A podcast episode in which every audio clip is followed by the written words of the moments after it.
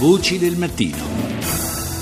Soffermiamoci adesso sull'emergenza immigrazione, un'emergenza forte non soltanto nel nord Europa, a Calais, ma anche e soprattutto nei Balcani, al confine tra Grecia e Macedonia. La Commissione europea oggi lancerà un piano d'emergenza da 700 milioni per Atene, ma è chiaro che eh, le immagini di tutti diciamo, negli occhi di tutti sono le immagini dei profughi iracheni e siriani, tra cui donne e bambini, che l'altro ieri hanno cercato di sfondare la barriera che separa appunto la Grecia dalla Macedonia il valico di Domeni, spingendo la polizia macedone a rispondere con gas lacrimogeni per impedire ai migranti di entrare nel territorio appunto macedone.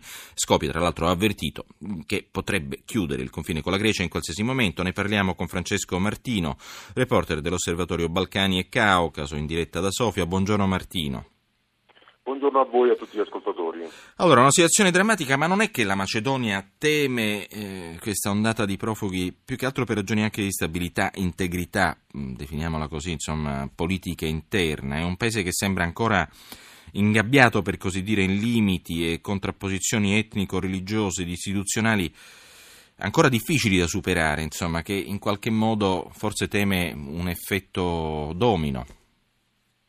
Diciamo che sicuramente c'è la convergenza di vari fattori che rendono per la Macedonia la situazione estremamente delicata.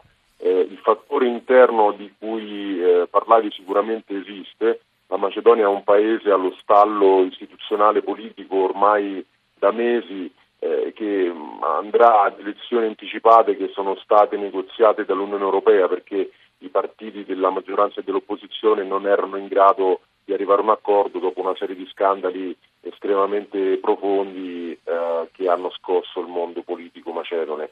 Eh, accanto a questo però c'è eh, la dimensione regionale che oggi, soprattutto dopo eh, l'accordo raggiunto la settimana scorsa dall'Austria e altri nove paesi balcanici proprio sulla eh, come regolare il flusso eh, lungo la rotta balcanica, fa della Macedonia il punto focale appunto di questa eh, di questa strategia, eh, tanto più che la Grecia è stata tagliata fuori, è stata tenuta fuori da questo accordo e quindi in qualche modo della Macedonia si è fatta eh, la prima barriera, per così dire, lungo la rotta balcanica che poi eh, verso nord porta verso l'Europa centrale. Ecco, un paese comunque che appare in una situazione di isolamento anche internazionale, oltre che di stasi eh, istituzionale, nel senso insomma, che stante proprio il veto greco eh, è molto lontano un suo possibile ingresso in Europa. Oggi come la oggi. Macedonia, questa è una situazione incancrenita ormai da moltissimi anni, la questione eh, da molti definita surreale del nome, per cui la Grecia pretende che la Macedonia cambi il proprio nome costituzionale perché ritiene Macedonia, il nome Macedonia come eredità eh, culturale e storica eh, illenica.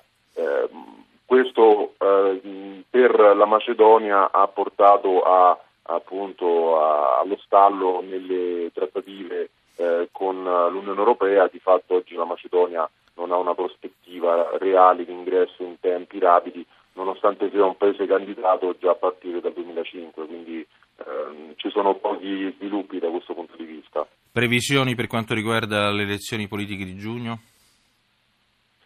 Ah, è molto difficile dire, le elezioni erano state fissate per, uh, per, uh, per aprile, prima, errati, per no? aprile e poi sono state spostate perché uh, a giudizio anche della, della, di, dell'Unione Europea non c'erano le condizioni per tenere delle elezioni libere e democratiche. Il problema è soprattutto relativo alle liste elettorali che risultano gonfiate, vecchie, non controllate, ma anche e soprattutto alla questione dei media che in Macedonia risultano estremamente squilibrati nel narrare, per così dire, la vita politica a favore eh, della compagine governativa.